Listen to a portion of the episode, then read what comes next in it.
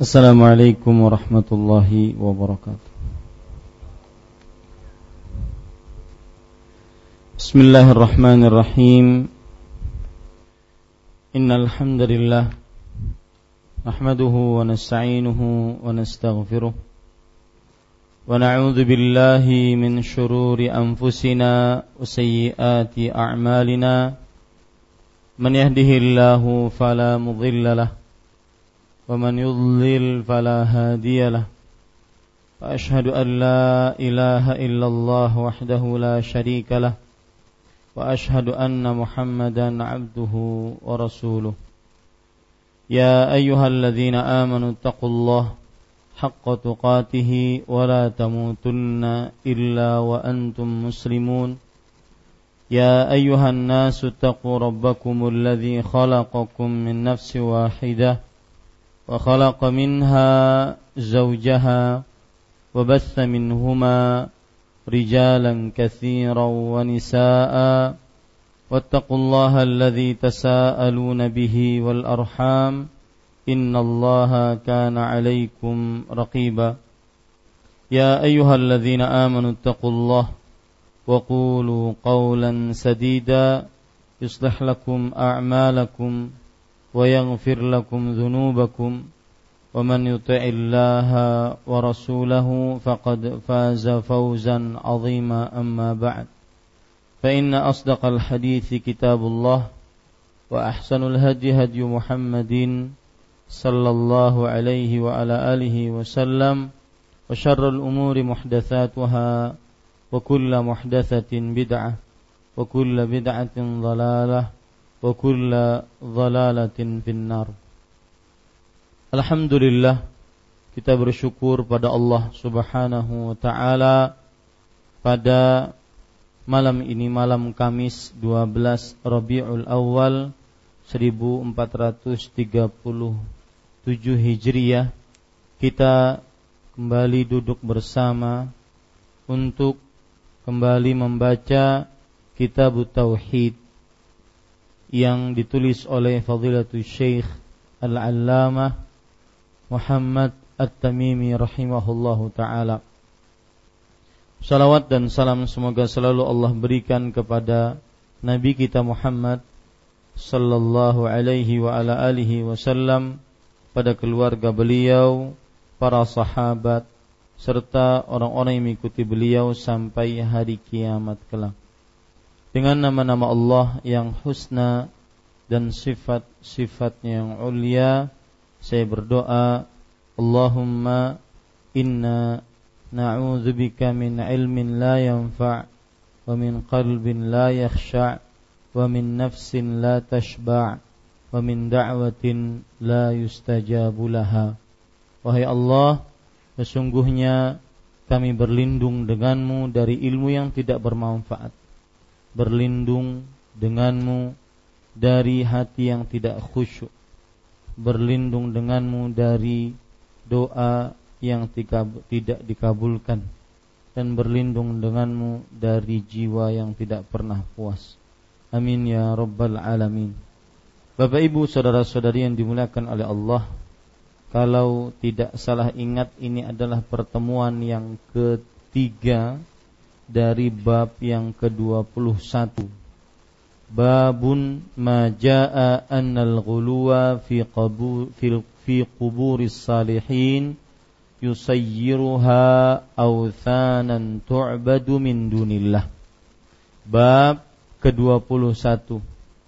Sikap berlebihan terhadap kuburan orang-orang saleh akan menjadikannya sebagai berhala yang disembah selain Allah Subhanahu wa taala. Bapak Ibu saudara-saudari yang dimuliakan oleh Allah dan kita sudah membaca mengulang hadis-hadis dan ayat-ayat yang disebutkan oleh penulis di dalam bab ini dan pada kesempatan kali ini kita akan membahas tentang kandungan bab ini di buku terjemahan kita di halaman 82. Penulis rahimahullahu taala mengatakan fihi masailu. Di dalam bab ini terdapat kandungan-kandungan. Tafsirul al-ula tafsirul awthan. Yang pertama yaitu tafsir berhala atau lebih tepatnya bukan tafsir tetapi pengertian berhala. Maka mungkin bisa dikoreksi terjemahannya bukan tafsir pengertian atau juga penjelasan tentang berhala. Jadi bab yang ke-21 ini menyebutkan dan menjelaskan secara tidak langsung kepada kita tentang berhala. Apa itu berhala? Maka para ulama rahimahumullahu taala mengatakan berhala kullu ma ubida min dunillah Berhala adalah setiap yang disembah selain Allah Subhanahu wa taala. Setiap apa pun yang disembah selain Allah, maka itu berhala. Baik itu patung yang disebut dengan sanam dalam bahasa Arab atau wasan berhala yang berbentuk bukan patung, berhala yang disembah tapi dia tidak berbentuk patung seperti rerumahan, pekuburan, petilasan. Ini berhala-berhala yang disembah selain Allah. Seperti juga kalau sebagian orang suka keris, kemudian besi-besi tua ini juga berhala. Jika dia disembah, maka itu berhala. Maka setiap yang disembah selain Allah disebut berhala. Nah, di dalam bab ini kita sudah mempelajari itu. Bahwa pengertian berhala bukan hanya sekedar patung. Patung yang berbentuk manusia atau patung yang berbentuk binatang, bukan hanya itu. Akan tetapi seluruh yang disembah selain Allah Subhanahu wa taala maka itu disebut dengan berhala. Baik itu pekuburan, baik itu kuburan orang-orang saleh, tempat pemandian, tempat bertapa, atau rumah-rumah angker jika dia disembah selain Allah maka itu disebut dengan berhala. Dalam bahasa Indonesia berhala bahasa Arabnya ada dua, sonamun dengan wasanun. Kalau sonamun itu adalah berhala yang berbentuk makhluk hidup. Wasanun adalah berhala yang tidak berbentuk makhluk hidup. Akan tetapi dia disembah selain Allah Subhanahu wa taala. Kemudian kandungan yang kedua, penulis rahimahullahu taala mengatakan atsaniyatu tafsirul ibadah. Artinya yang kedua adalah penjelasan tentang ibadah. Sama ini lebih baik diterjemahkan bukan tafsir, tetapi penjelasan tentang ibadah. Jadi di dalam bab ini kita mengenal apa itu ibadah pengertian, penjelasan makna dari ibadah itu apa. Maka Bapak Ibu saudara-saudari yang dimuliakan oleh Allah Subhanahu wa taala, ibadah bukan hanya sekedar sholat, bukan hanya sekedar puasa, bukan hanya sekedar e, berdoa, berzikir, bukan. Tetapi ibadah para ulama rahimahumullah taala mengatakan ismun jami'un likulli ma yuhibbuhu Allah wa yardah. Nama yang mencakup atau kata lebih tepatnya, kata yang mencakup seluruh yang dicintai dan diridhoi oleh Allah Subhanahu wa taala. Ini ibadah. Minal aqwal wal af'al al-zahirati wal batinah kata yang mencakup seluruh yang dicintai oleh Allah. Baik itu berupa ucapan ataupun perbuatan. baik yang lahir terlihat oleh kasat mata ataupun yang batin yang merupakan amalan-amalan hati itu ibadah kepada Allah Subhanahu wa taala. Maka dari bab ini yang ke-21 kita mengenal apa penjelasan tentang ibadah. Seperti misalkan i'tikaf. Mengkhususkan tempat untuk berdoa, itu ibadah. Ya, mengkhususkan tempat untuk berzikir itu ibadah kepada Allah Subhanahu wa taala. Maka ibadah ini ditujukan hanya kepada Allah Subhanahu wa taala. Jadi ibadah bukan hanya sekedar puasa, salat, baca Quran, berzikir, bukan. Tetapi rasa takut ibadah. Rasa harap ibadah. Rasa tawakal bersandar diri ibadah ini pekerjaan-pekerjaan hati. Meminta perlindungan ibadah. Ini juga pekerjaan lisan dengan hati. Meminta pertolongan ibadah. Isti'anah. Itu ibadah. Iyyaka na'budu wa iyyaka nasta'in. Hanya kepada engkau kami menyembah dan hanya kepada engkau kami minta pertolongan. Itu ibadah. Istighatsah meminta pertolongan dalam keadaan yang sempit, itu ibadah. Nah, ibadah-ibadah ini ditujukan hanya kepada Allah. Tidak boleh ditujukan kepada selain Allah Subhanahu wa taala. Maka para ikhwan yang dirahmati oleh Allah itu ibadah. Berkenaan dengan bab, coba perhatikan Rasul Shallallahu alaihi wasallam di halaman 81, beliau mengatakan Allahumma la taj'al qabri wasanan yu'bad. Lihat. Ya Allah, janganlah engkau jadikan kuburanku, sebagai berhala yang disembah, diibadahi. Bagaimana beribadah kepada berhala? Bukan sekedar sujud. Ya. Itu jelas sekali sudah ibadah kalau sujud, ruku itu ibadah. Jelas. Tetapi i'tikaf berduduk-duduk di sekitar kuburan itu juga ibadah. Ya. Menganggap kuburan tersebut sebagai tempat yang penuh dengan barokah itu juga sedang beribadah kepada Allah. Nah, ini. Ini ditakutkan dengan seperti ini nanti kuburan kuburan disembah. Diibadahi. Maka penting di dalam bab kedua ini kita mengenal tentang pengertian ibadah yaitu ibadah adalah seluruh kata yang menunjukkan sesuatu yang dicintai dan diridhai oleh Allah Subhanahu wa taala. Baik berupa ucapan ataupun perbuatan itu ibadah. Jadi bukan berarti misalkan ada seorang begini. Jadi poin kedua ini sebenarnya tujuannya adalah begini.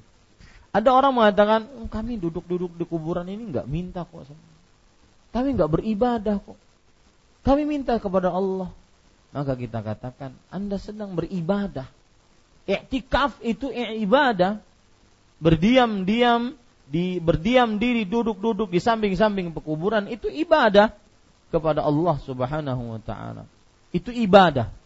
Makanya para ikhwan yang dirahmati oleh Allah, jangan sampai kita beribadah di tempat yang keliru yang tidak disyariatkan untuk ibadah.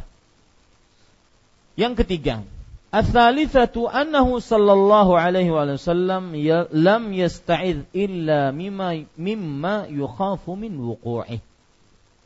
Wa dhalika fi qawlihi Allahumma la taj'al qabri wasanan yu'bad.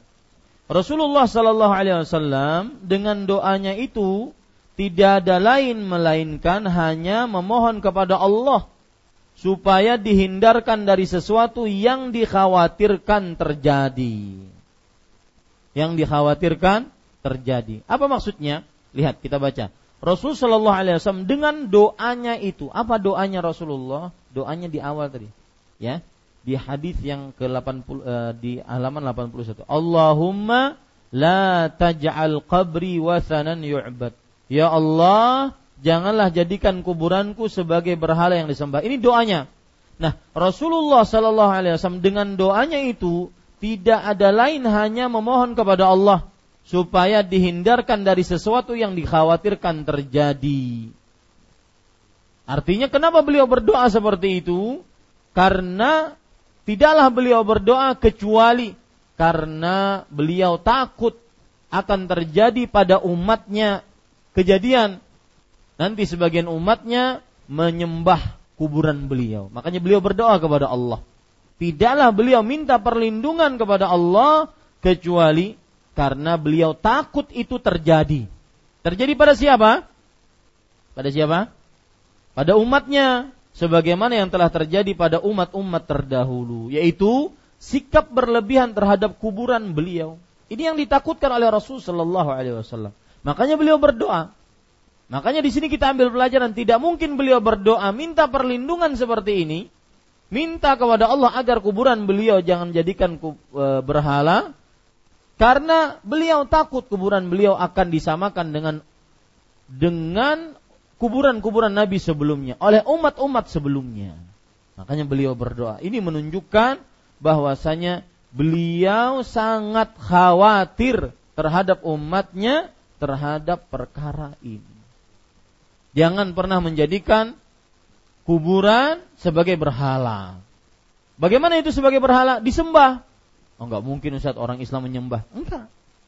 Ya, ini bukan bukan tidak mungkin orang Islam menyembah kuburan. Mungkin. Dengan cara bagaimana? Duduk-duduk di samping kuburan beribadah di samping kuburan, berzikir di samping kuburan, berdoa di samping kuburan. Ini ibadah.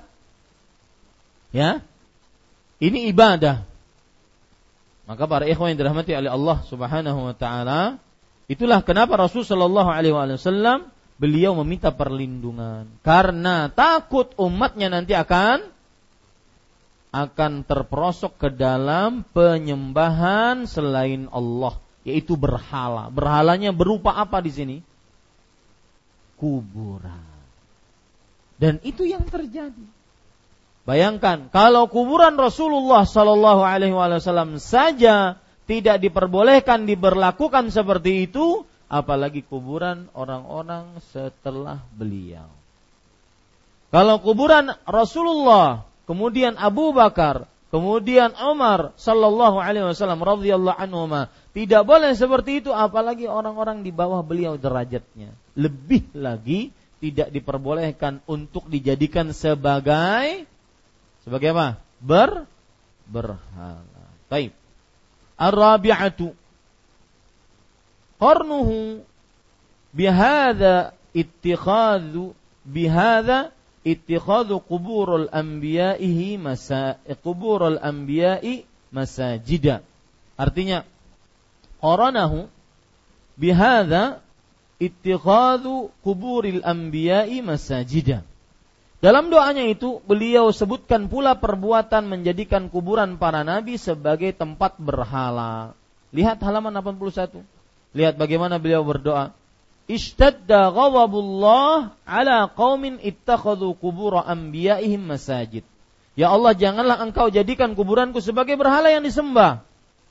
Doanya sampai situ. Lalu kemudian Rasulullah SAW bersabda. Apa sabdanya? Allah sangat murka kepada orang-orang yang menjadikan kuburan nabi-nabi mereka sebagai tempat ibadah. Lihat, doa ini digandeng dengan pernyataan itu. Ya, itu yang dimaksud dalam poin ataupun kandungan yang keempat. Dalam doanya itu Nabi Muhammad SAW sebutkan pula perbuatan menjadikan kuburan para nabi sebagai tempat ibadah. Jadi setelah beliau berdoa, ya Allah jangan jadikan kuburanku berhala yang disembah. Satu titik sampai di sini. Kemudian beliau bersabda, Ishtadda ghadabullah ala qaumin ittakhadhu qubur anbiya'ihim masajid. Allah sangat murka terhadap suatu kaum yang menjadikan kuburan-kuburan nabi mereka sebagai masjid. Lihat, ada kaitan antara doa ini dengan ancaman dari Rasulullah sallallahu alaihi wa ala alihi wasallam. Nah, ini menunjukkan larangan keras.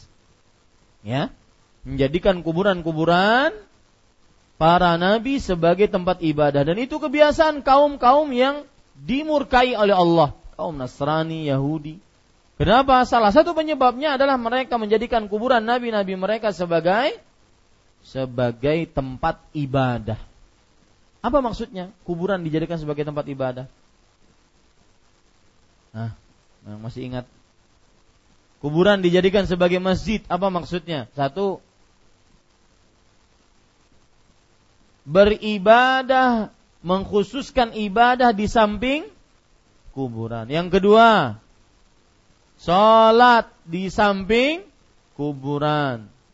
Ya, mengkhususkan ibadah di samping kuburan, sholat di samping-samping kuburan. Yang ketiga, apa? Membangun, membangun kuburan menjadi masjid.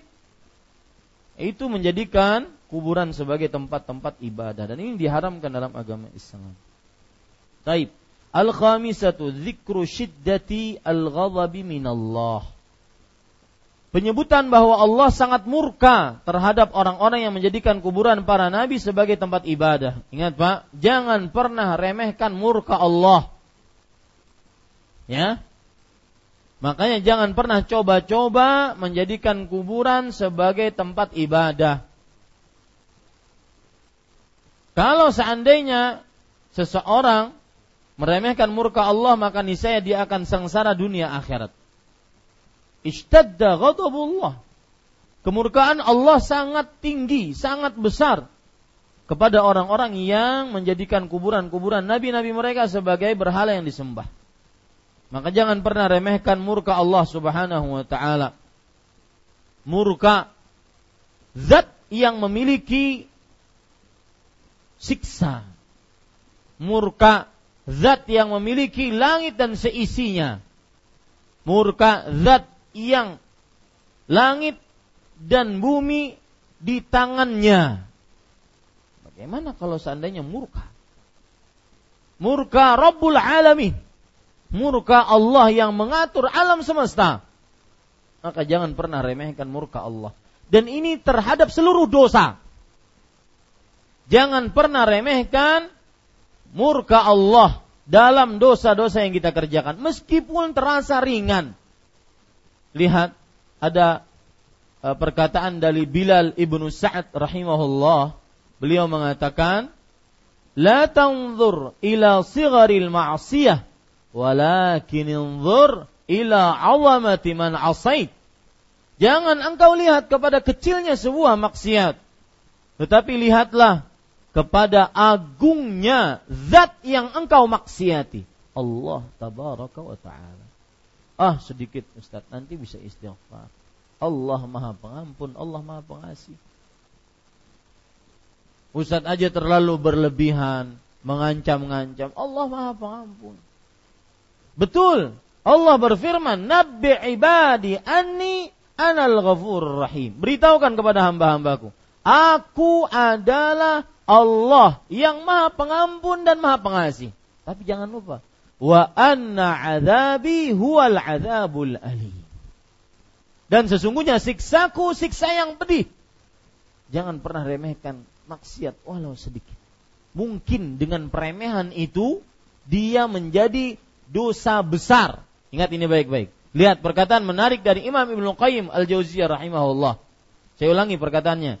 Jangan pernah remehkan dosa kecil. Mungkin dengan peremehan tersebut dia dikategorikan sebagai dosa besar. Lihat, Imam Al-Qayyim Al-Jauziyah rahimahullah berkata, "Qad yaktarinu ma'al kabirati al-haya بالاستعظام bil من wal khawfi يلحقها بالكبيرة ma yulhiquha bil kabirah kadang seseorang melakukan dosa besar membunuh berzina berjudi minum khamar tetapi dia terperosok kepada dosa tersebut gara-gara dia tidak dapat melahan hawa nafsunya. Setelah dalam keadaan dia benar-benar mengaku berdosa, dia benar-benar mengaku berat, malu di hadapan Allah, takut siksa Allah, maka dengan perasaan-perasaan itu menjadikan dosa besarnya dikategorikan sebagai dosa kecil oleh Allah. Kebalikannya, waqad yaqtarinu ma'as saghirah min qillatil haya wa adabil mubalat wasyu'uri bil isti'zam wal khawfi laha. Artinya kadang seseorang melakukan dosa kecil, dosa kecil Pak. Dianggap melihat perempuan. Wah, satu dosa kecil Pak. Dosa. Melihat perempuan, dosa kecil. kah? Yang tidak menutup auratnya, yang bukan mahramnya. Dia menganggap uh, tidak jujur, dusta, menipu, memalsukan, mengoplos, mengambil duit orang walau satu sen, ah ringan. Maka itu dosa-dosa kecil mungkin. Kemudian dia merasa dosa kecil, tapi dosa kecil tersebut dia lakukan tanpa rasa malu, tanpa rasa takut, acuh tak acuh, merasa merasa aman dari siksa Allah, ma yulhiquha bil kabirah. Yang mana perasaan itu membawa dan dikategorikan oleh Allah sebagai dosa besar. Kemudian di akhir Imam Ibnu Qayyim Al-Jauziyah mengatakan Wahada amrun marji'uhu ila ma ya'udu ma fil qalb. Perkara seperti ini kembalinya kepada perasaan yang ada di dalam hati. Maka Pak jangan pernah remehkan dosa kecil. Ada pepatah Arab mengatakan, "La tahqiranna saghiratan, innal jibala minal hasa." Jangan pernah remehkan dosa kecil. Sesungguhnya Gunung-gunung itu adalah tumpukan batu-batu yang kecil. Ini para ikhwah. Makanya lihat Abdullah bin Mas'ud radhiyallahu anhu ketika menyebutkan sikap orang beriman terhadap dosa. Beliau mengatakan dalam riwayat Bukhari, "Al-mu'min yara dzambahu karajulin yaqa'u tahta jabal. Yu yakhafu an yaqa'a alaihi." Seorang beriman, dia melihat dosanya itu seperti orang yang sedang di bawah kaki gunung. Dia takut gunung tersebut runtuh menimpa dia. Itu melihat satu dosa, orang beriman seperti itu. Kalau orang kafir atau orang yang banyak dosa bagaimana? Wa ammal kafiru awil fajiru yara dzunubahu kadzubabin yaqa'u ala anfihi fayaf'alu biyadaihi hakadha. Adapun orang yang banyak dosa, orang yang kafir, dia melihat dosa-dosanya. Kalau tadi satu dosa, dosa-dosanya begitu banyak seperti lalat yang nemplok di hidungnya.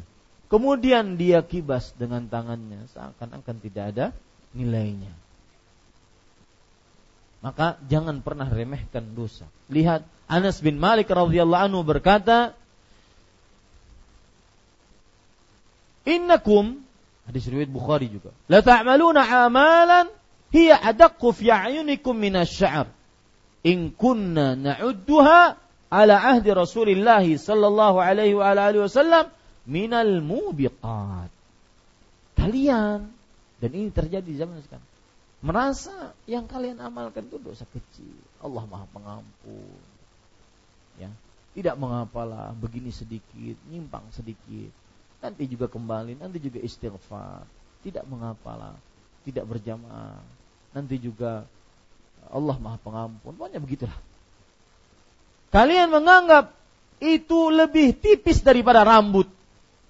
Sesungguhnya kami dahulu di zaman Rasul Shallallahu Alaihi Wasallam menganggapnya termasuk dosa-dosa yang membinasakan binasakan manusia, menghancurkan manusia, menceburnya menceburkannya ke dalam api neraka jahanam. Maka kembali ke permasalahan yang kelima, zikru syiddatil ghadabi minallah. Yaitu bahwa Allah sangat murka terhadap siapa? Orang-orang yang menjadikan kuburan nabi-nabi mereka sebagai masjid, sebagai tempat ibadah. Dan saya pesan tadi, untuk diri saya pribadi dan juga para ikhwah bapak ibu saudara saudari sekalian jangan pernah remehkan dosa kecil apalagi dosa besar ya apalagi dosa besar riba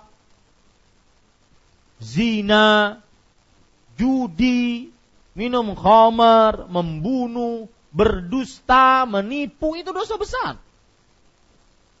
Ya, jangan pernah remehkan. Yang keenam, wahia min ahammiha ma'rifatu sifati ibadatil lata allati hiya min akbaril awthan.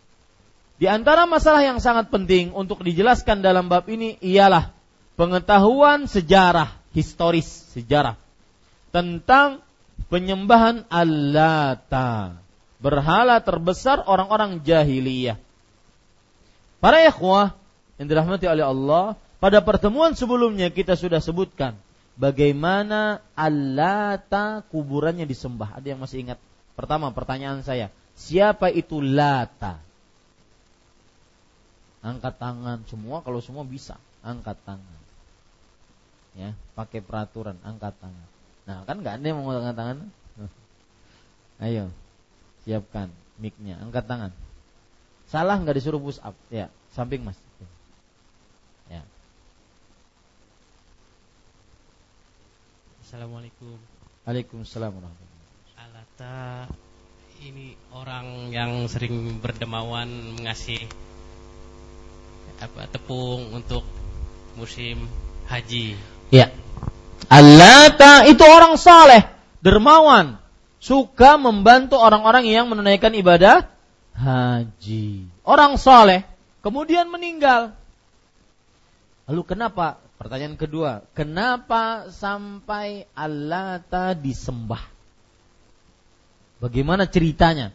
Sampai kuburan Lata disembah. Nah. Nah, Mas Robi, silakan.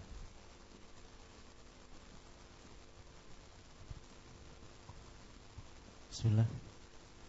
Karena para kafir Quraisy ingin mendekatkan diri dengan bertawasul kepada orang soleh dengan alat tadi. Karena orang-orang kafir Quraisy ingin mendekatkan diri dengan bertawasul kepada orang-orang soleh yaitu Allah tadi. Enggak, ada yang lain cerita. Bagaimana sampai Allah ini kuburannya disembah? Hmm. Ada yang nyoba? Enggak ada? Allahu Akbar. Iya, di sini Mas. Depan. Nah. Mas Adi ya. Aditya. Nah. Uh, Alata itu Ustaz. Jadi untuk mengenang jasa-jasanya. Awalnya hanya untuk mengenang aja. Jadi di buatlah patung. Nah, lama lama kelamaan patung itu disembah oleh uh, kaum kafir. Lama kelamaan patung tersebut disembah oleh kaum kafir. Begitukah? Ada yang setuju? Siapa yang setuju?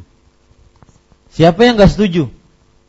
Siapa yang nggak jawab Allah Ustaz ya jadi Lata ceritanya sudah kita jelaskan para ikhwah. Lata itu orang saleh, sering membantu orang-orang yang menunaikan ibadah haji, memberikan adonan roti, kemudian menuangkan air zam-zam, kemudian kadang-kadang adonan tersebut dicampur dengan minyak zaitun, kemudian dengan keju dan semisalnya. Dia terkenal dengan kesalahannya. Meninggal orang ini, dikuburkan. Akhirnya orang-orang pun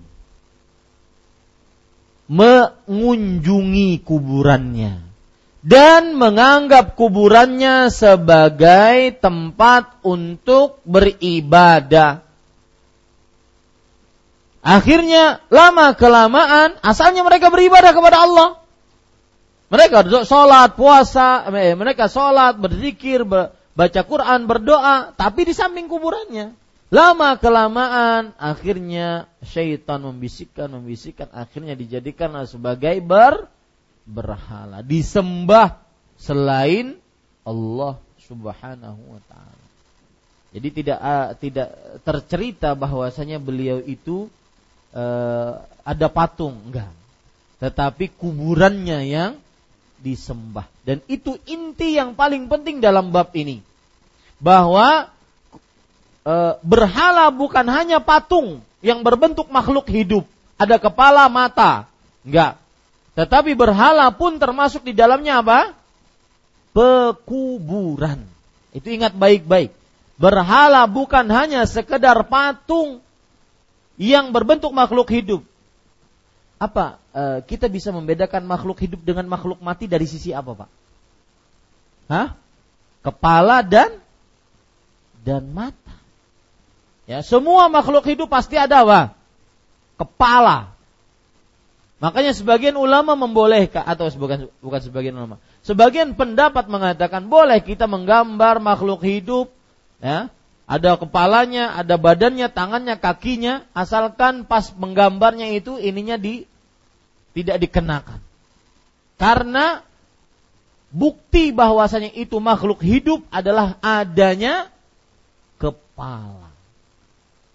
Nah, ini para ikhwas sekalian. Maka poin penting dalam bab ini adalah bahwa seseorang ketika dia beribadah kepada Allah, maka dia mengikhlaskan ibadahnya kepada Allah. Jangan sampai dia membuat sarana-sarana yang menghantarkannya menyembah kepada selain Allah. Di antaranya kuburan yang bisa dijadikan berhala disembah selain Allah Subhanahu wa taala. As-sabi'ah ma'rifatu annahu qabru rajulin salihin. Yang ke eh, saya bacakan yang ketujuh, berhala ini asal usulnya adalah kuburan orang soleh. Nah ini hati-hati. Jadi jangan dianggap, wah ini kan kuburan orang soleh, nggak apa kita ziarah. Menjadikan kuburan tersebut adalah selalu diziarahi per bulan, per tahun. Ya bahkan di zaman sekarang ada ziarah, travel ziarah kubur. Ya, ini para ikhwah Lihat, ada hadis Rasul Shallallahu Alaihi Wasallam. Allahumma la taj'al qabri ida. Ya Allah, jangan jadikan kuburanku ida. Id itu apa? Sesuatu yang didatangi dalam kurun waktu yang diulang-ulang. Itu id namanya. Makanya hari Idul Fitr karena dia berulang setiap satu Syawal. Hari Idul Adha dia berulang setiap 10 Zulhijjah setiap tahunnya berulang. Ya. Maka para ikhwan yang dirahmati oleh Allah Subhanahu wa taala yang ketujuh yaitu eh afan, yang ke ya, yang ketujuh bahwasanya kuburan orang saleh meskipun dia kuburan orang saleh maka jangan sampai dibiasakan untuk diziarahi pada waktu-waktu yang tertentu atau dijadikan dia sebagai id. Kenapa? Karena kuburan Nabi saja tidak boleh, apalagi kuburan-kuburan orang-orang di bawah derajatnya dari Nabi Muhammad sallallahu alaihi wasallam. Silahkan azan dulu.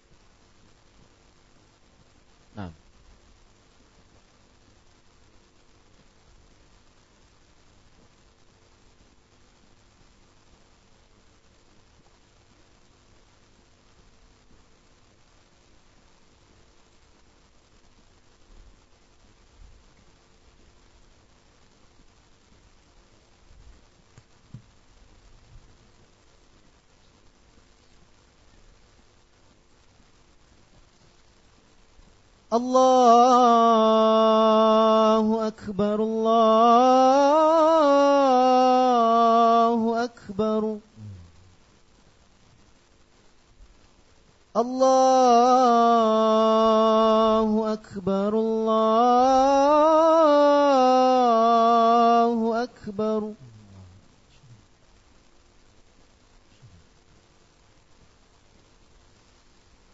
أشهد أن لا إله إلا الله.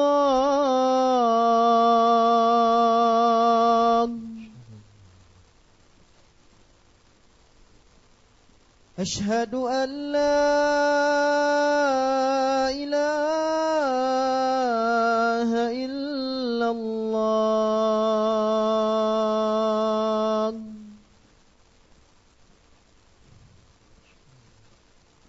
أشهد أن محمد رسول الله.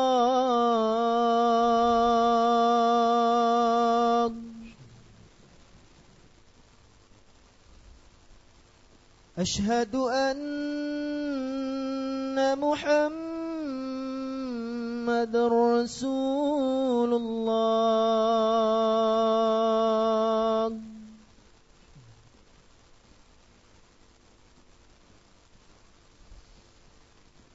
حي على الصلاة.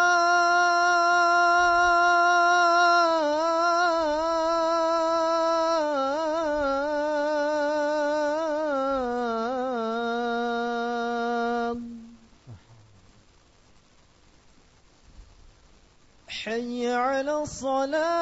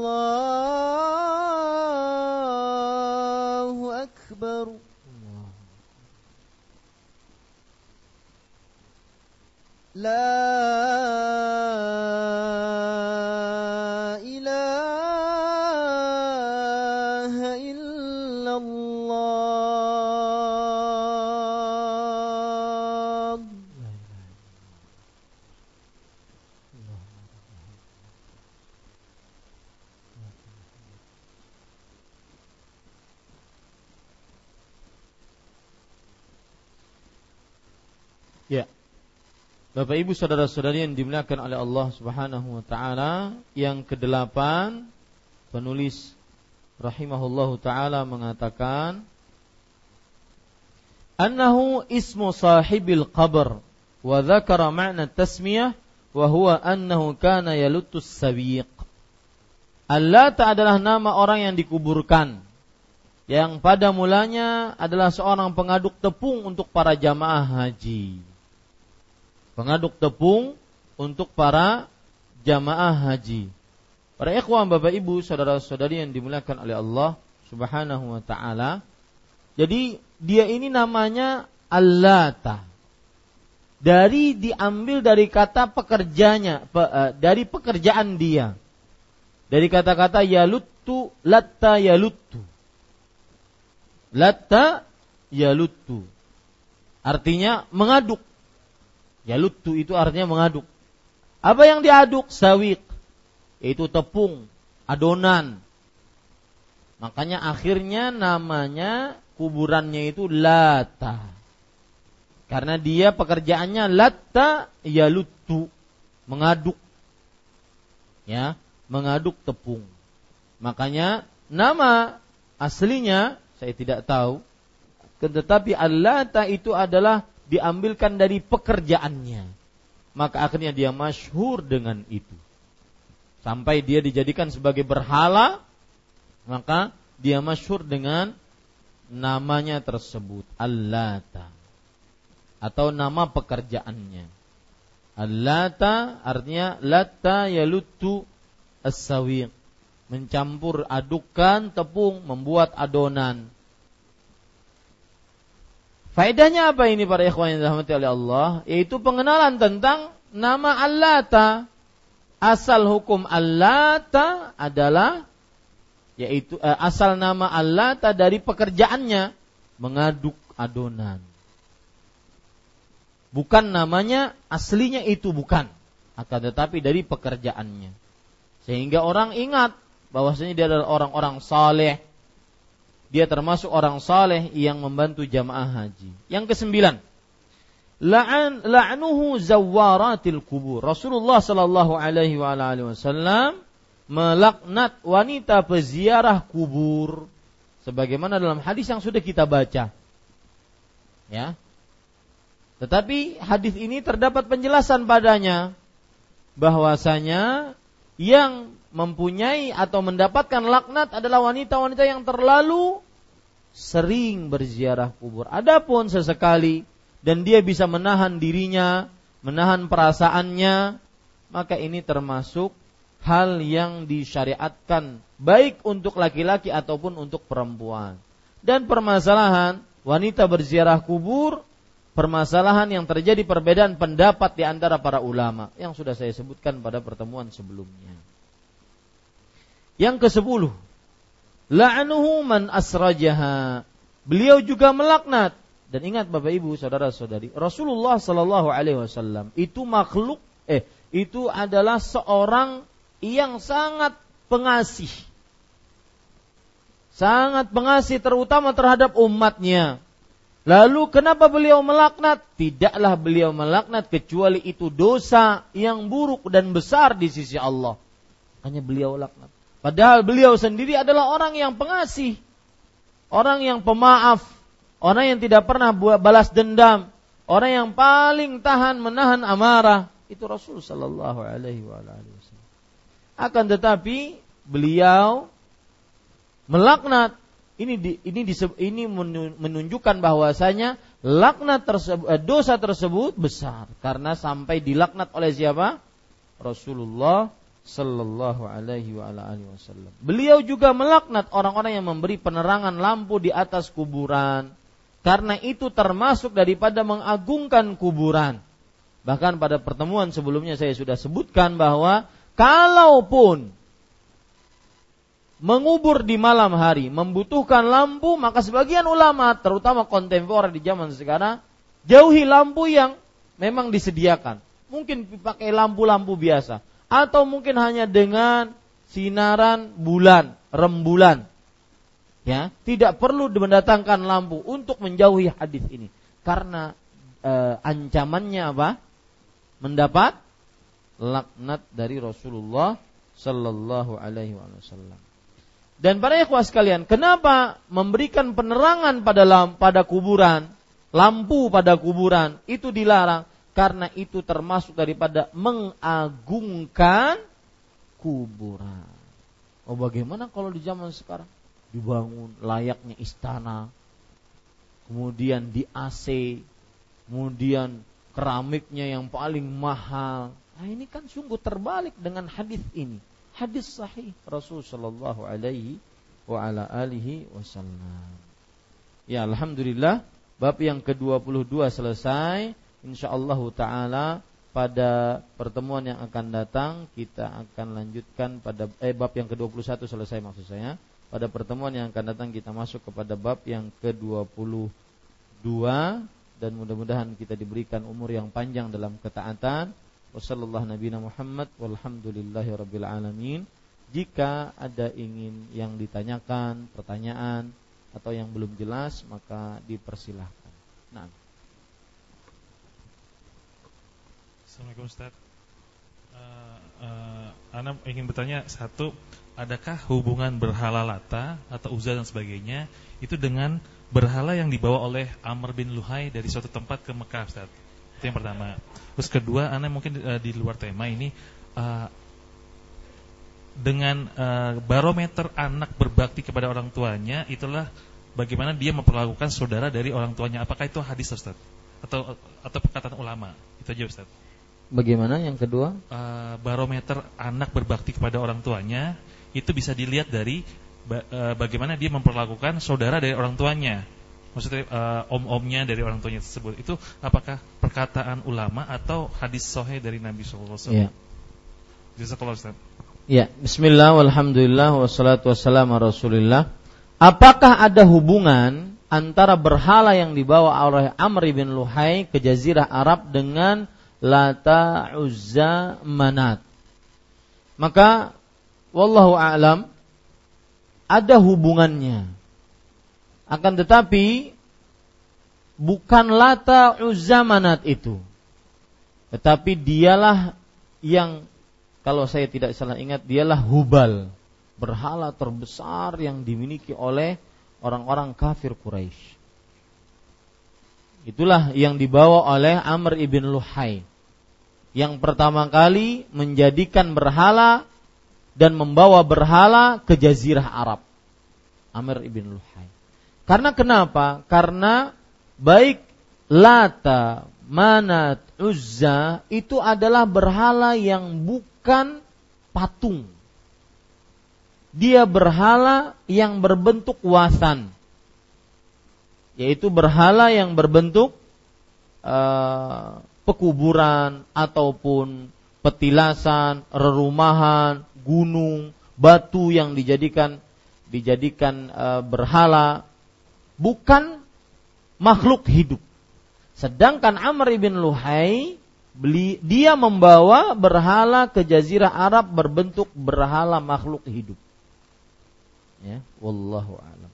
Adapun uh, hukum seorang bibi atau paman kalau kita berlakukan apakah itu tanda kita berbakti kepada orang tua ada hadis yang saya lupa lafat bahasa Arabnya bahwa termasuk bakti seorang anak kepada orang tuanya setelah dia meninggal adalah dia menyambung wudi abih menyambung hubungan kekerabatan dengan orang-orang yang dicintai oleh bapaknya.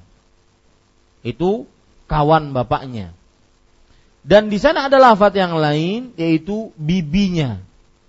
Saya lupa lafadznya akan tetapi hadis itu sahih bahwa seorang yang ingin berbakti kepada orang tuanya sepeninggal orang tuanya dia berbuat baik kepada bibinya ataupun pamannya dari kerabat-kerabat orang tuanya.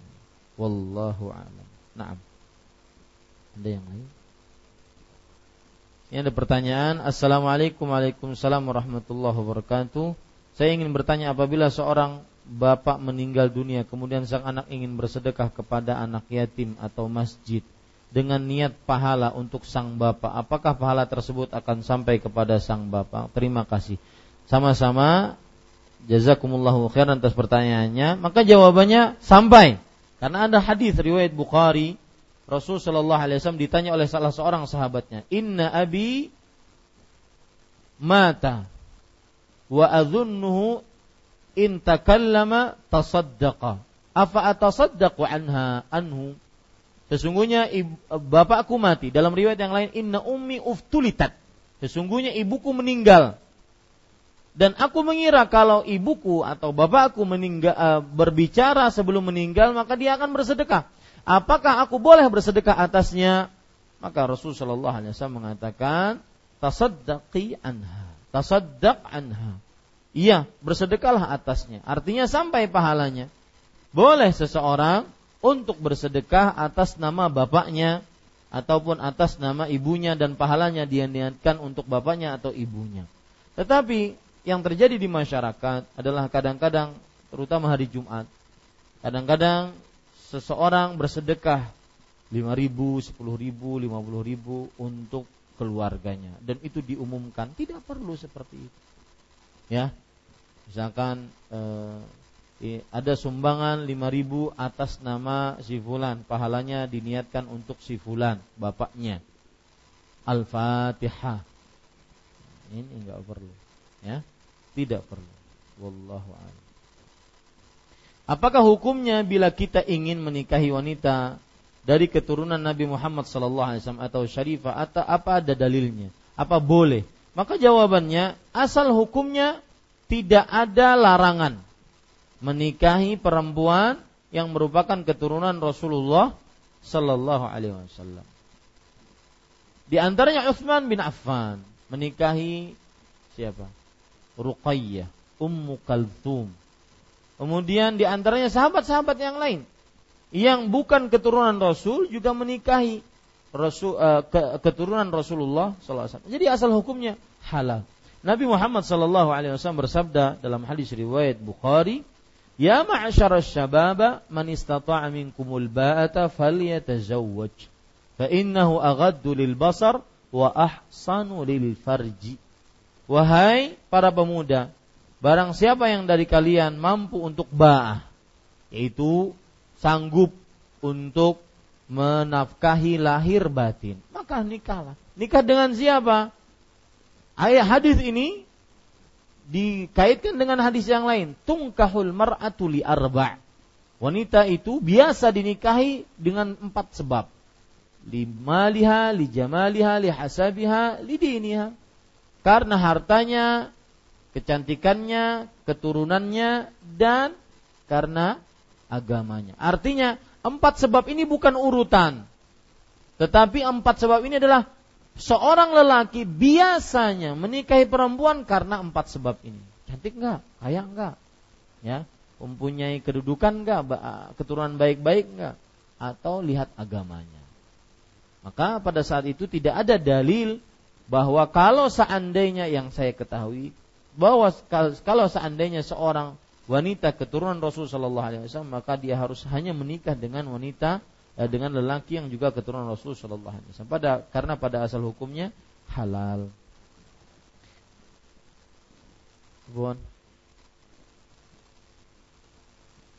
Uh, yang dilarang adalah istri-istri Nabi Muhammad Sallallahu Alaihi Wasallam. Iya, karena di dalam Al-Quran disebutkan akan hal itu.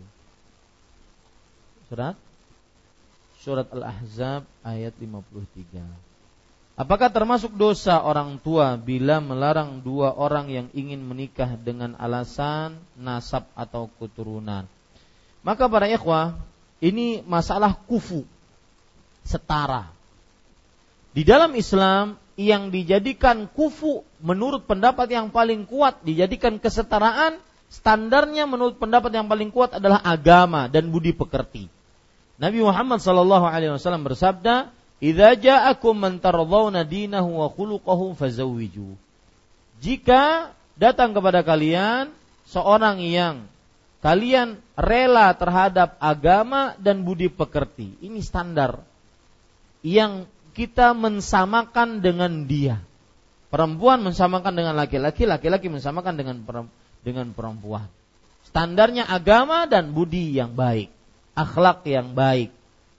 Ya, Adapun standarnya keturunan, standarnya pendidikan, standarnya kekayaan, standarnya darah muda, hijau, kuning. Ya, ini maka ada pembicaraan ulama padanya, akan tetapi bukan pendapat yang rajih, bukan pendapat yang kuat. Kenapa? Karena e, tidak ada dalil yang begitu kuat tentang standar ini. Maka Kadang seorang boleh saja menikah, dia tidak berpendidikan, istrinya berpendidikan doktor misalkan. Dia cuma SD, SD-nya pun eh, apa setiap kelas ngulang dua kali. Ya. Maka tidak ada dalil kuat meskipun nanti di dalam ke real kehidupannya dia harus mikir banyak. Wah, itu orang Susah dia saya berhadapan dengan dia. Atau terlalu kaya misalkan. Si fulan terlalu miskin. Tidak ada dalil. Harus sama, tidak ada. Ya. Tetapi dia juga harus memikir apakah memang pantas, cocok. Ya. Kalau saya biasa makan di warung-warung biasa, dia di hotel bintang 5. Maka nanti mungkin sampai di hotel Sidin minta nasi kuning. Ya. Nah, ini para ikhwan yang dirahmati oleh Allah Subhanahu wa taala. Kemudian juga tidak ada dalil harus sekupu dalam perkara keturunan atau nasab. Enggak ada dalil. Boleh saja keturunan Rasul menikahi orang biasa. Cuma sebagian dari keturunan Rasul Shallallahu Alaihi Wasallam mereka menikahi sesama keturunan Rasul untuk menjaga nasab. Itu sah-sah saja nasab. Karena memang sampai akhir zaman nanti keturunan Rasul sallallahu alaihi wasallam akan tetap ada. Buktinya Imam Mahdi Nabi Muhammad sallallahu alaihi wasallam mengatakan bahwa akan datang Imam Mahdi Al-Mahdi minna alul bait. Sesungguhnya Mahdi itu dari kami keluarga Rasul sallallahu alaihi wasallam. Yuwafiqu ismi wa ismu abihi isma abi. Artinya Namanya sama dengan nama aku, nama bapaknya sama dengan nama bapakku. Yamla'ul arda adlan wa qistan kama muliat jauran wa zulma. Dia mengisi bumi, mengatur di bumi dengan keadilan dan ketentraman sebagaimana telah terisi dengan keburukan dan kezaliman. Maka pada saat itu tidak mengapa untuk e, melihat nasab, tetapi bukan standar kufu yang distandari oleh syariat. Wallahu alam. Yang standarnya adalah bagaimana dia melihat agama dan akhlaknya. Sebagian zaman sekarang tidak melihat agama dan akhlaknya. Lelaki yang melamar anaknya jika terlihat necis membawa mobil padahal mobilnya rental ya. Kemudian nunjukin rumah tuh pak. Rumah. Ya rumah orang. Itu itu rumah. Dia kan nggak bohong. Itu rumah betul. Rumah. Ya. Ada sebagian orang tua kadang-kadang di zaman sekarang ketika malam minggu anaknya tidak diapalin orang sedih. Sabar ya nak, insya Allah minggu depan datang orang maafeli. Ya, ini orang tua seperti ini. Kalau seandainya dibiarkan anaknya suka malam mingguan di luar, bunting baru tahu. Ya, maka para ikhwah yang menjadi standar adalah agama dan budi pekerti. Sebelum melamar, kadang-kadang sebelum berbicara apa-apa, orang tuanya langsung mengatakan begawi di mana. Belum nanya nama.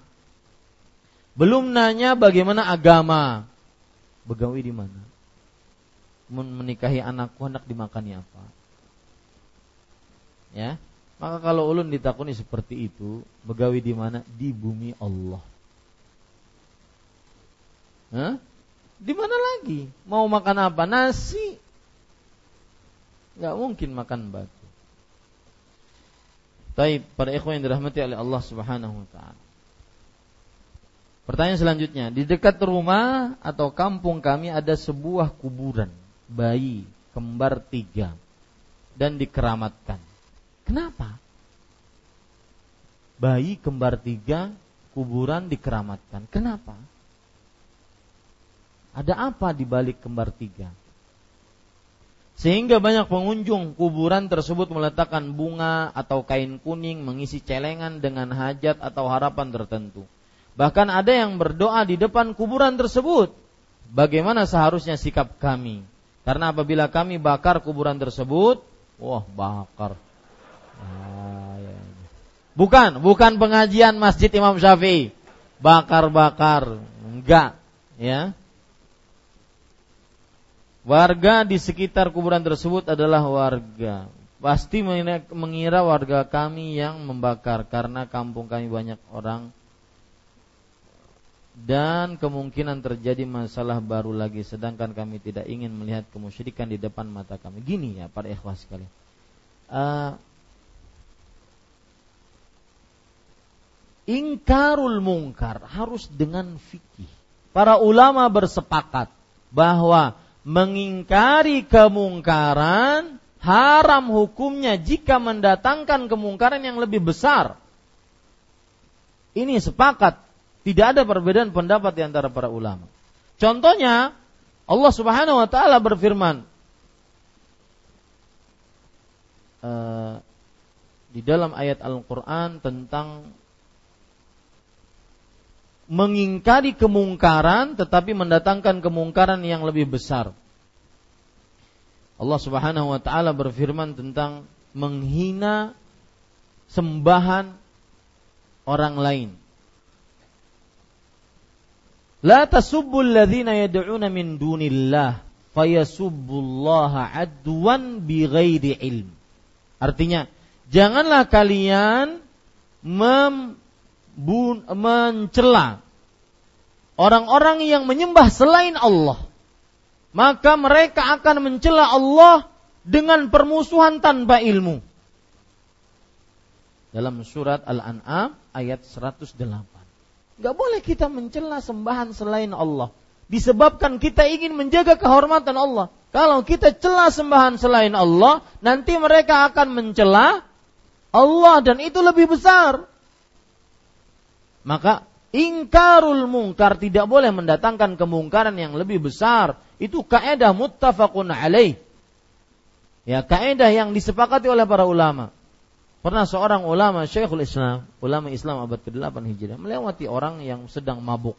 Beliau biarkan. Kemudian muridnya bertanya, "Kenapa engkau tidak mengingkari orang sedang mabuk tersebut?" Kata beliau, "Orang yang mabuk ini kalau diingkari dia akan membunuh." Mana yang lebih parah? Mabuk sendirian atau membunuh? Dua-duanya dosa besar, tetapi ketika mungkar tersebut yata'adda ila ghairi dia berpengaruh kepada yang lain lebih besar maka haram hukumnya nah, maka para ikhwan yang dirahmati oleh Allah Subhanahu wa taala kalau kita ingin melakukan perbaikan maka contohlah yang dicontohkan oleh Rasul sallallahu alaihi wasallam yaitu dimulai dengan dakwah tauhid mengenalkan Allah hak-hak Allah, konsekuensi orang yang bersyahadat la ilaha illallah. Kenalkan itu. Ya. Dan sebagaimana Rasul sallallahu alaihi wasallam berdakwah tauhid 23 tahun selama hidup beliau menjadi nabi dan rasul, maka di situ pelajaran berarti bahwasanya mendakwahkan kepada manusia tentang tauhid, menyembah hanya kepada Allah, beribadah hanya kepada Allah Subhanahu wa taala itu tidak sebentar, tidak asal bakar. Ya enggak, tetapi harus dengan ilmu. Qul hadhihi sabili ad'u ila Allah ala basirah. Katakanlah ini jalanku. Aku mengajak manusia kepada jalan yang lurus. Ya, di atas ilmu pengetahuan, bukan di atas hawa nafsu, di atas modal semangat, Nggak bisa seperti itu. Harus dengan ilmu pengetahuan. Terutama kita di zaman gurbah. Wallahi Pak, kita di zaman gurbah. Kita di zaman Islam merasa terasa asing di tengah-tengah umatnya.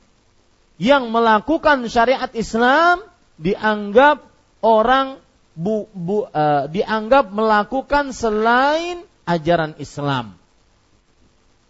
Ya, dianggap selain ajaran Islam. Ini harus kita dengan hikmah. Ud'u ila sabiri rabbika bil hikmah wal mau'izatil hasanah wajadilhum billati ahsan. Ajak kepada jalan Rabbmu dengan hikmah yaitu dengan ilmu pengetahuan wal mau'izatil hasanah dengan nasihat yang baik. Kalau perlu didebat ini orang nelfon tiga kali. Saya lagi kajian. Maka pelajaran bagi bapak ibu saudara saudari ya kalau tidak diangkat dua tiga kali itu berarti ditolak. Tahu diri. Kayak udah ngetok assalamualaikum satu ketok lagi assalamualaikum dua tiga assalamualaikum tiga nggak pulang ya ini para ikhwan yang dirahmati oleh Allah Subhanahu wa taala. Baik. Jadi begitu. Jangan uh, ingin merubah, bagaimana? Nggak bisa seperti membalik telapak tangan, nggak bisa. Harus dengan dasar. Contoh yang lain, ingin beribadah hanya sesuai dengan petunjuk Rasul Sallallahu Alaihi Wasallam. Maka tidak mudah, harus dikenalkan kepada Rasul kepada umat bagaimana konsekuensi orang yang bersyahadat asyhadu anna Muhammadan Rasulullah sallallahu alaihi wa ala alihi wasallam. Baik. Pertanyaan selanjutnya tadi sempat disebutkan sedikit pendapat para ulama tentang menggambar makhluk hidup dan alhamdulillah ulun tersinggung. Ulun dulu pernah hidup dari mata pencaharian sebagai pelukis dan sangat banyak karya yang saya jual. Pertanyaannya, apakah jika saya sudah bertobat, bagaimana dengan karya saya yang sudah terjual? Apakah dosanya akan terus mengalir pada saya dan apakah tobat saya diterima?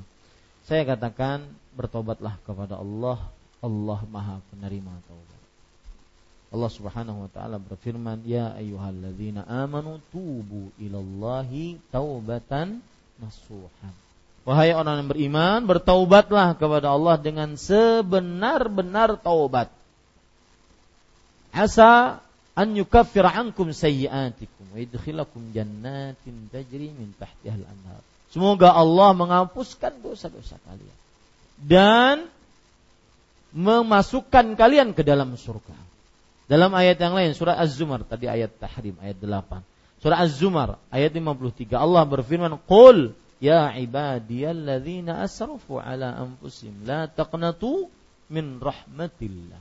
Katakan, wahai hamba-hambaku yang melampaui batas, la taqnatu min rahmatillah. Janganlah kalian berputus asa dari rahmat Allah Subhanahu wa taala.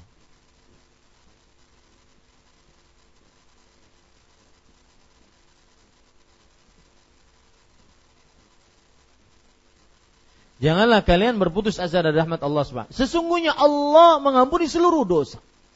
Seluruh dosa. Maka yang melakukan pekerjaan patung haram hukumnya.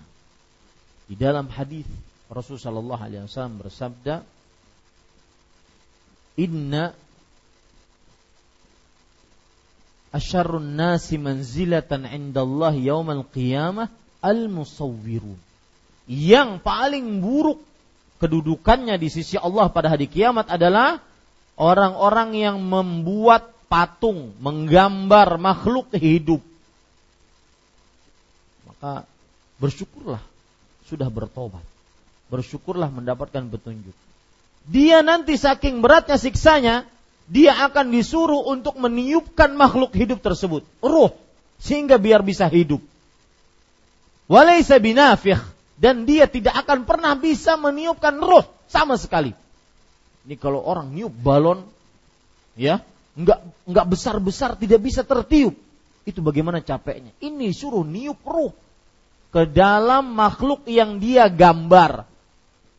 Nah, lalu Ustadz yang sudah terjual gimana? Maka saya katakan jika memang bisa untuk diambil, dirusak, dihancurkan, dimusnahkan, maka fabiha wa ni'mah. Semoga itu adalah jalan yang terbaik. Jika tidak bisa, maka bertobatlah kepada Allah dengan sebenar-benar taubat. Wallahu a'lam. Saya seorang ibu rumah tangga punya usaha catering dan mendapat pesanan untuk acara maulid. Bagaimana Ustadz hukumnya? Mohon penjelasannya. Jazakallahu khairan. Akhirnya ditanya juga masalah. Para ikhwan yang dirahmati oleh Allah Subhanahu wa taala, pertanyaan paling utama tentang mencintai Nabi Muhammad sallallahu alaihi wasallam. Siapa makhluk kaum yang paling cinta kepada Rasul sallallahu alaihi wasallam? Lihat perkataan Abu Sufyan sebelum dia masuk Islam. Ketika itu dia beliau radhiyallahu anhu sebelum masuk Islam menawan Zaid ibnu Dathinnah radhiyallahu anhu. Ditawan jadi dari Mekah dari Madinah ke Mekah ditawan oleh orang-orang kafir Quraisy. Kemudian Abu Sufyan mengatakan, "Anshuduka billah." Aku bersumpah denganmu dengan nama Allah di hadapanmu. Ara'aita law anna Muhammadan fi an Apa pendapat engkau? Kalau seandainya tempatmu sekarang yang kami tawan engkau di situ diganti dengan Nabi Muhammad sallallahu alaihi wasallam dan engkau leha-leha dengan keluargamu. Engkau kami lepaskan. Apa pendapat engkau? Maka Zaid ibnu Dathina mengatakan, Wallahi demi Allah, kalau seandainya Nabi Muhammad Sallallahu Alaihi Wasallam bersama keluarganya itu tertusuk duri, itu akan sangat menyakitkanku dan ketika itu aku bersama keluargaku. Bagaimana aku, aku menjadikan beliau sebagai gantianku ditawan oleh kalian?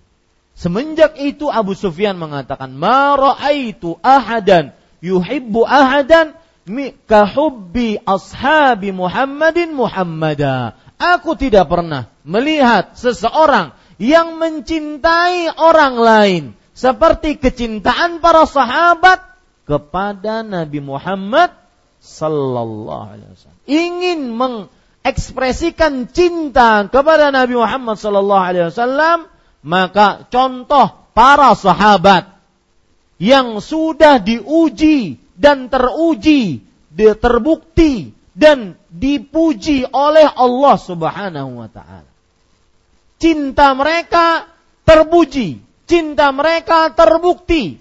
Kalau kita kan masih ya masih abu-abu bahasanya Pak Jamsan.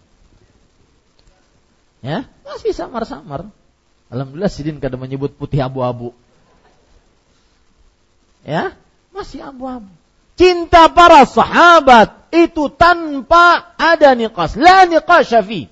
Cinta para sahabat diakui oleh musuh-musuhnya. Musuh-musuh Nabi. Urwah ibnu Zubair mengatakan bahwasanya mar'ai uh, wafatul muluk.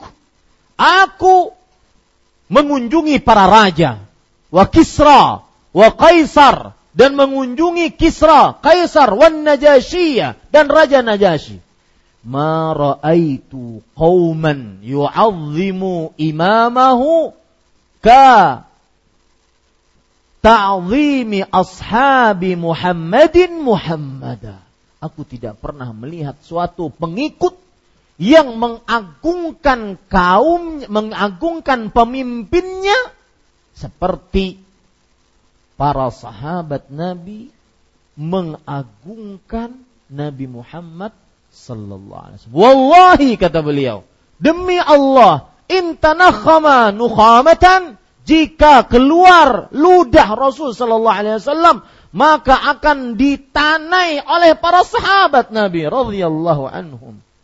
Wadallaka wajahahu wa jismahu dan akan me mengusapkan dengan ludah tersebut ke wajahnya dan ke tubuhnya. Tidak ada yang lebih mencintai Rasulullah Sallallahu Alaihi Wasallam dibandingkan siapa? Para sahabat. Mana ada yang seperti Abu Bakar As-Siddiq yang berjuang dengan nyawa, harta.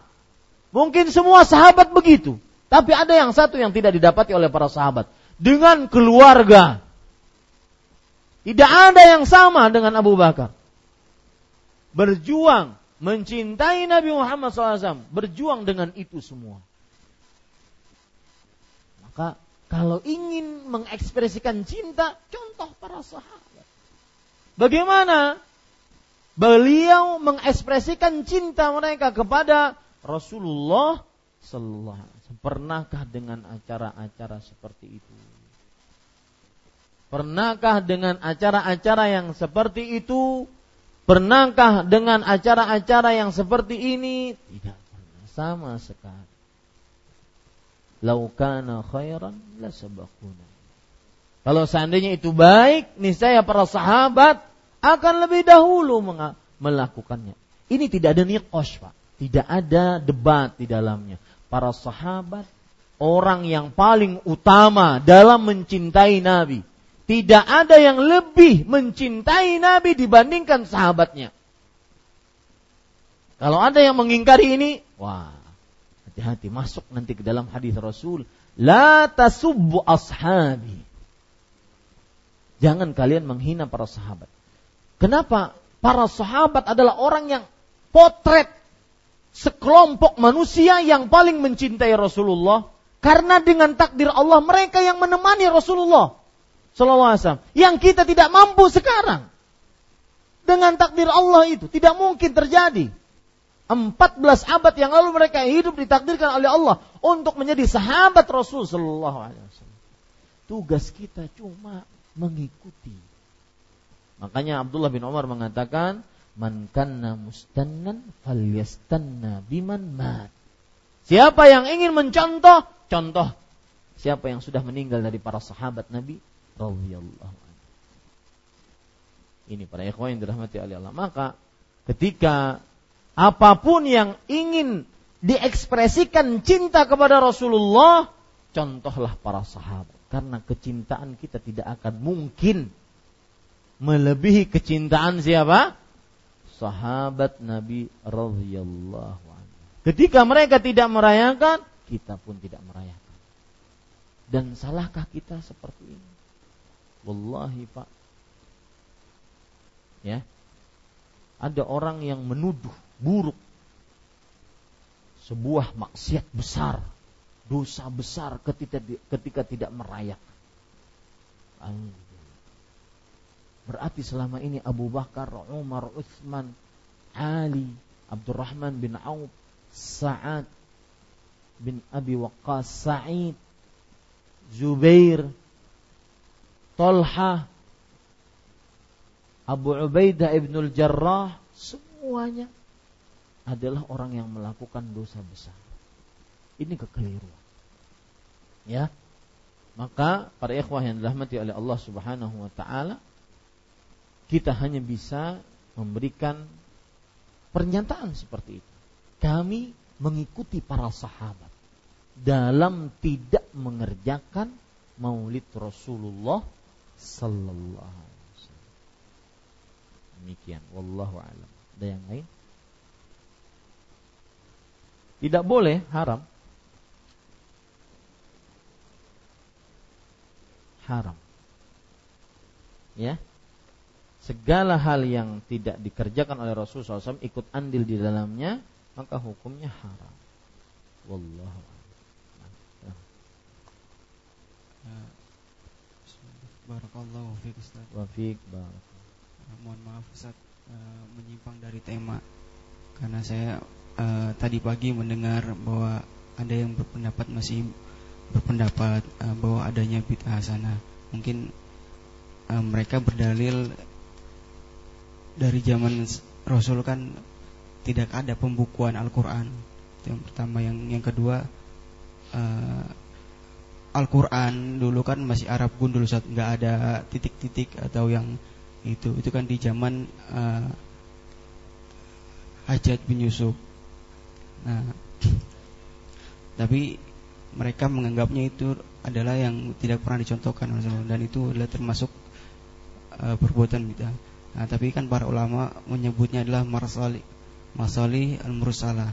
Nah, pertanyaannya mungkin bagaimana perbuatan apa yang bisa di, di, dikatakan uh, masali al-mursalah dan perbuatan yang dianggap bid'ah Ustaz. Terima kasih sebagai pengetahuan Ustaz.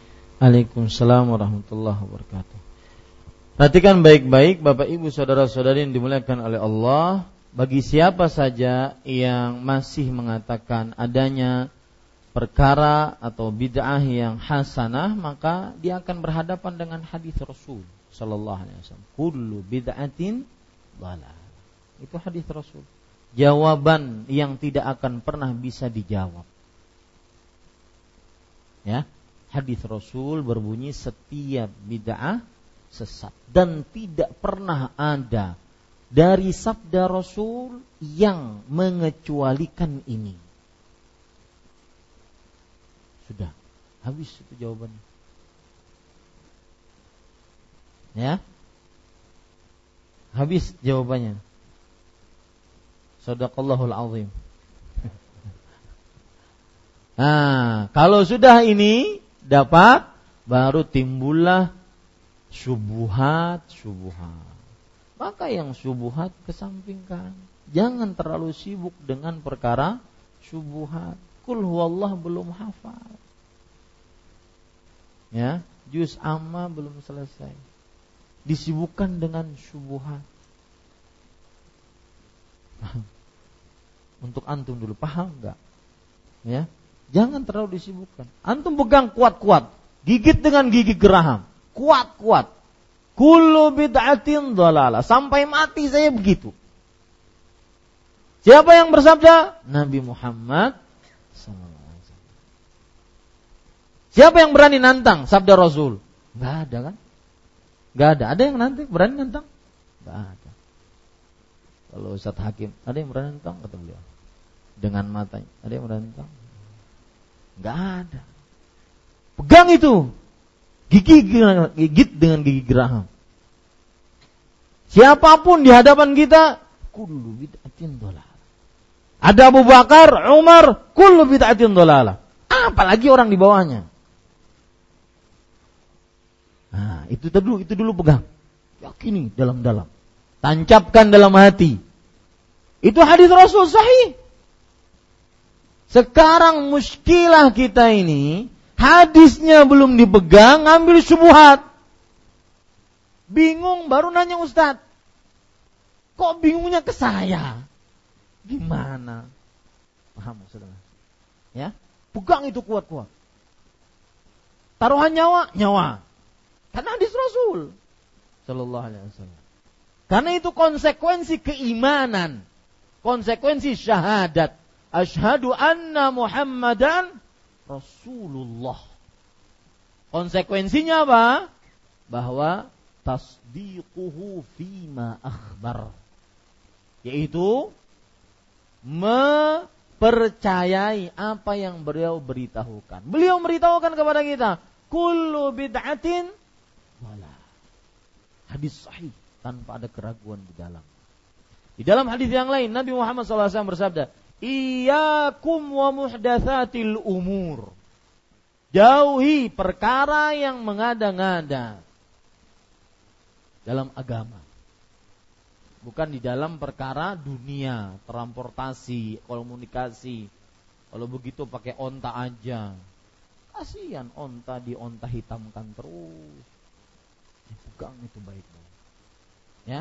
Kalau selain itu ada, berarti syubhat. Wah, saya nggak perlu. Agama Islam jelas sejelas matahari di siang bolong. Taraktukum 'alal bayda lailuha lailiha kanahariha la yazighu anha illa halik. Aku tinggalkan Islam di atas putih bersih, bening. Siangnya seperti malamnya. Tidak ada yang menyimpang darinya kecuali binasa. Ini akidah. Akidah ini akidah. Akidah itu ikatan yang pantang putus sampai nyawa diputus oleh Allah. Nah pegang itu. Antum datang subuhat apa pun bukan urusan. Lu, gua, no. Itu. Ya, Subuhat apa pun dari siapa pun. Lihat. Lihat Abdullah bin Abbas. Arakum satahlikun. Arakum an tanzilu alaikum hijara. Aqulu qala Rasul wa taquluna qala Abu Bakar Umar. Abdullah bin Abbas itu sahabat kecil. Ketika meninggal Rasulullah, beliau masih berumur 10 sampai 13 tahun. Beliau mengatakan, Aku takut kalian turun hujan batu sekarang. Aku sedang berbicara sunnah Rasul. Kalian malah tanding dengan perkataan Abu Bakar dan Umar. Tetapi seperti ini, seperti ini. Ini timbul kapan? Karena akidah. Wah. Pantang menyerah. Akidah. Yang harus selalu ditanamkan dalam hati seorang muslim. Ini iman ini namanya la yu'minu ahadukum hatta akuna ahabba ilaih min walidihi wala, waladihi wan nasi. Tidak sempurna keimanan seseorang dengan kesempurnaan yang wajib. Sampai aku ia lebih cintai dibandingkan dirinya, eh dibandingkan orang tuanya, anaknya dan seluruh manusia. Itu iman. Ya, maka pegangin.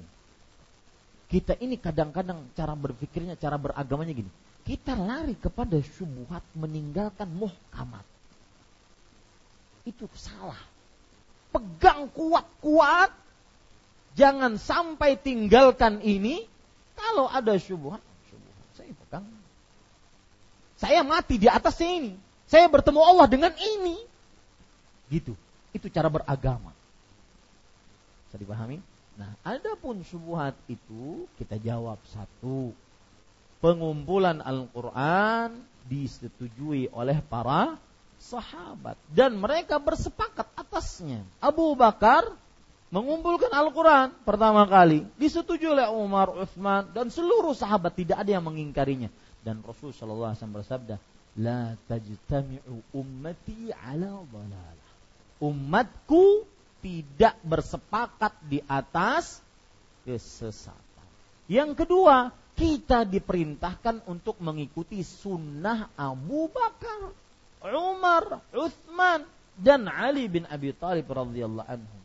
Alaikum bisunnati wa sunnatil khulafa'ir rasyidin al mahdiyina min ba'di.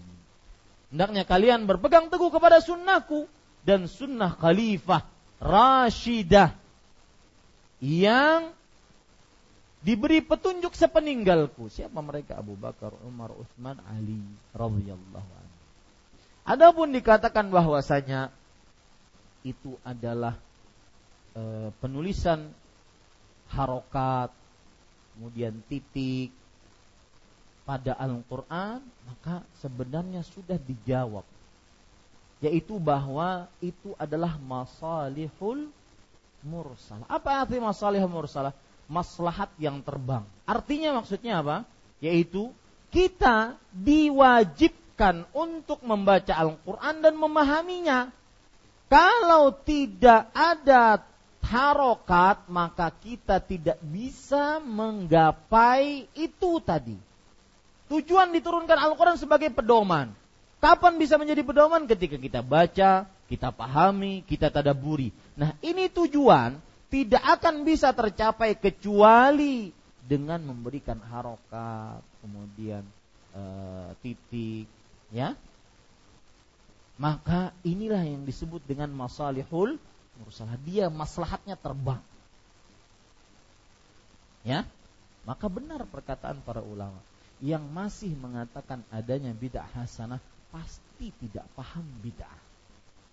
Itu perkataan Syekh Muhammad ibn Salih al utsaimin Pasti tidak paham apa itu bid'ah. Atau tidak mengetahui ancaman melakukan perbuatan bid'ah. Ya, sama kayak tadi tulisan. Coba antum sekarang inna min syirarin nas man tudrikumus sa'ah tulisan pakai bahasa Arab tidak ada titik, tidak ada harokat. Gimana bacanya?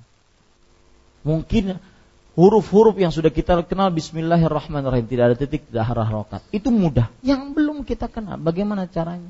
Sedangkan banyak orang ajam yang masuk Islam, orang lain Arab masuk Islam, orang bukan Quraisy, jangan orang selain Arab. Orang Arab yang bukan Quraisy kadang-kadang tidak bisa baca yang tanpa harokat sama sekali. Tidak ada titik tidak ada baris di mana. Nah itu namanya berarti apa? Masalihul Contoh, nuntut ilmu. Apa hukumnya? Wajib. Nuntut ilmu ini tidak bisa dikerjakan di beberapa tempat kecuali dengan sekolahan-sekolahan. Apakah sekolah dikatakan bid'ah? Enggak. Tetapi dia masalihul. Yang terbang kebaikan kemaslahatan yang terbang. Seperti itu. Wallahu a'lam. Dan masih banyak contoh yang lain. Dan saya pesan, makanya saya mukadimah tadi, jangan beribadah dengan syubhat. Ibadah beragama dengan dalil Al-Quran dan sunnah. Jangan sibukkan dengan subuh. Pegang dalilnya apa? Ini keyakinan saya. Ini sampai mati saya begini. Ya. Wallahu Ada yang lain? Ya, silakan. Assalamualaikum warahmatullahi wabarakatuh. Waalaikumsalam. Uh, tadi kembali ke topik tadi Ustadz, uh, apabila ada misalnya orang yang uh, dalam konteks tidak tahu mengenai kayak sesembahan di kubur gitu, dia melaksanakannya terus sampai dia meninggal, terus dia kayak memberi kayak sajian segala macam dia melaksanakan itu sampai dia meninggal itu seperti apa ya Ustaz dalam konteks dia tidak mengerti itu apa dan juga oh. dalam konteks dia sudah dikasih tahu tapi dia tidak tidak mengindahkan seperti itu Ustaz ya. jazakallahu khairan Waalaikumsalam warahmatullahi wabarakatuh jazakumullah khairan ada dua potret manusia disebutkan dalam pertanyaan. Ada yang tidak tahu perbuatan ini mengandung kesyirikan. Ada yang tahu tapi masih ngeyel. Maka yang tidak tahu diberi uzur. Oh dia tidak tahu. Allah berfirman, Rabbana la tu'akhirna inna sina au akhtana. Wahai Rabb kami, jangan tulis dosa atas kami jika kami lupa atau keliru karena tidak tahu. Ini kalau tidak tahu. Kalau seandainya tahu diberitahu kemudian dia tetap dengan pendapatnya, eh, ini yang ditulis dosa atasnya. Ya. Tetapi permasalahan ketidaktahuan ada batasannya, ada batasan-batasan yang seseorang diberikan uzur dengan kebodohannya. Yaitu untuk perkara-perkara yang mungkin sulit dipelajari. Atau di daerah yang dia tidak dapat sama sekali ajaran Islam. Tidak tahu kesyirikan. Maka untuk di tengah-tengah kita itu mustahil.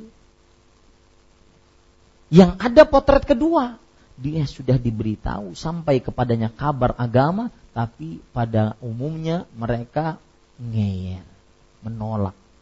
Nah, untuk potret pertama ini sulit terjadi di tengah kota. Mungkin ada orang masuk Islam di Banjarmasin, hari itu juga langsung pakai jet pribadi sos ke hotel Amazon. Habis itu tinggal dengan kera, dengan ini, nggak ada sama sekali berita. Tidak ada internet, tidak ada sama sekali. Dia cuma tahu syahadat asyhadu alla ilaha asyhadu anna Muhammad Rasulullah. Ya, mungkin orang seperti ini diberi uzur. Tapi masa ada di zaman sekarang seperti itu? Ada, tapi sedikit sekali. Ya, sulit. Makanya kita katakan asal hukumnya ada dalam agama Islam pemberian uzur bil jahal. Tetapi untuk perkara-perkara yang mungkin sulit dipelajari, bukan perkara-perkara yang mustafidah baina al-muslimin, yang sesuatu yang seorang muslim mustahil bodoh di dalamnya, itu nggak boleh kita kasih uzur. Misalkan, Ustaz, bapak saya sampai mati nggak sholat, kayaknya dia nggak tahu hukum sholat Ustaz. Boleh nggak dikasih uzur ini? Hah? Nggak bisa. Paham ya? Jadi yang paling banyak potret kedua. Maka potret kedua kita katakan terus saja nasihati semoga mendapatkan petunjuk dari Allah Subhanahu wa Ibu-ibu ada pertanyaan?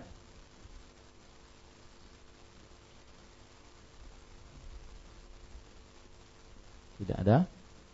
Ya, semoga bermanfaat. Subhanakallahumma bihamdik Asyhadu an la ilaha illa anta astaghfiruka wa atubu ilaik. Wassalamualaikum warahmatullahi wabarakatuh.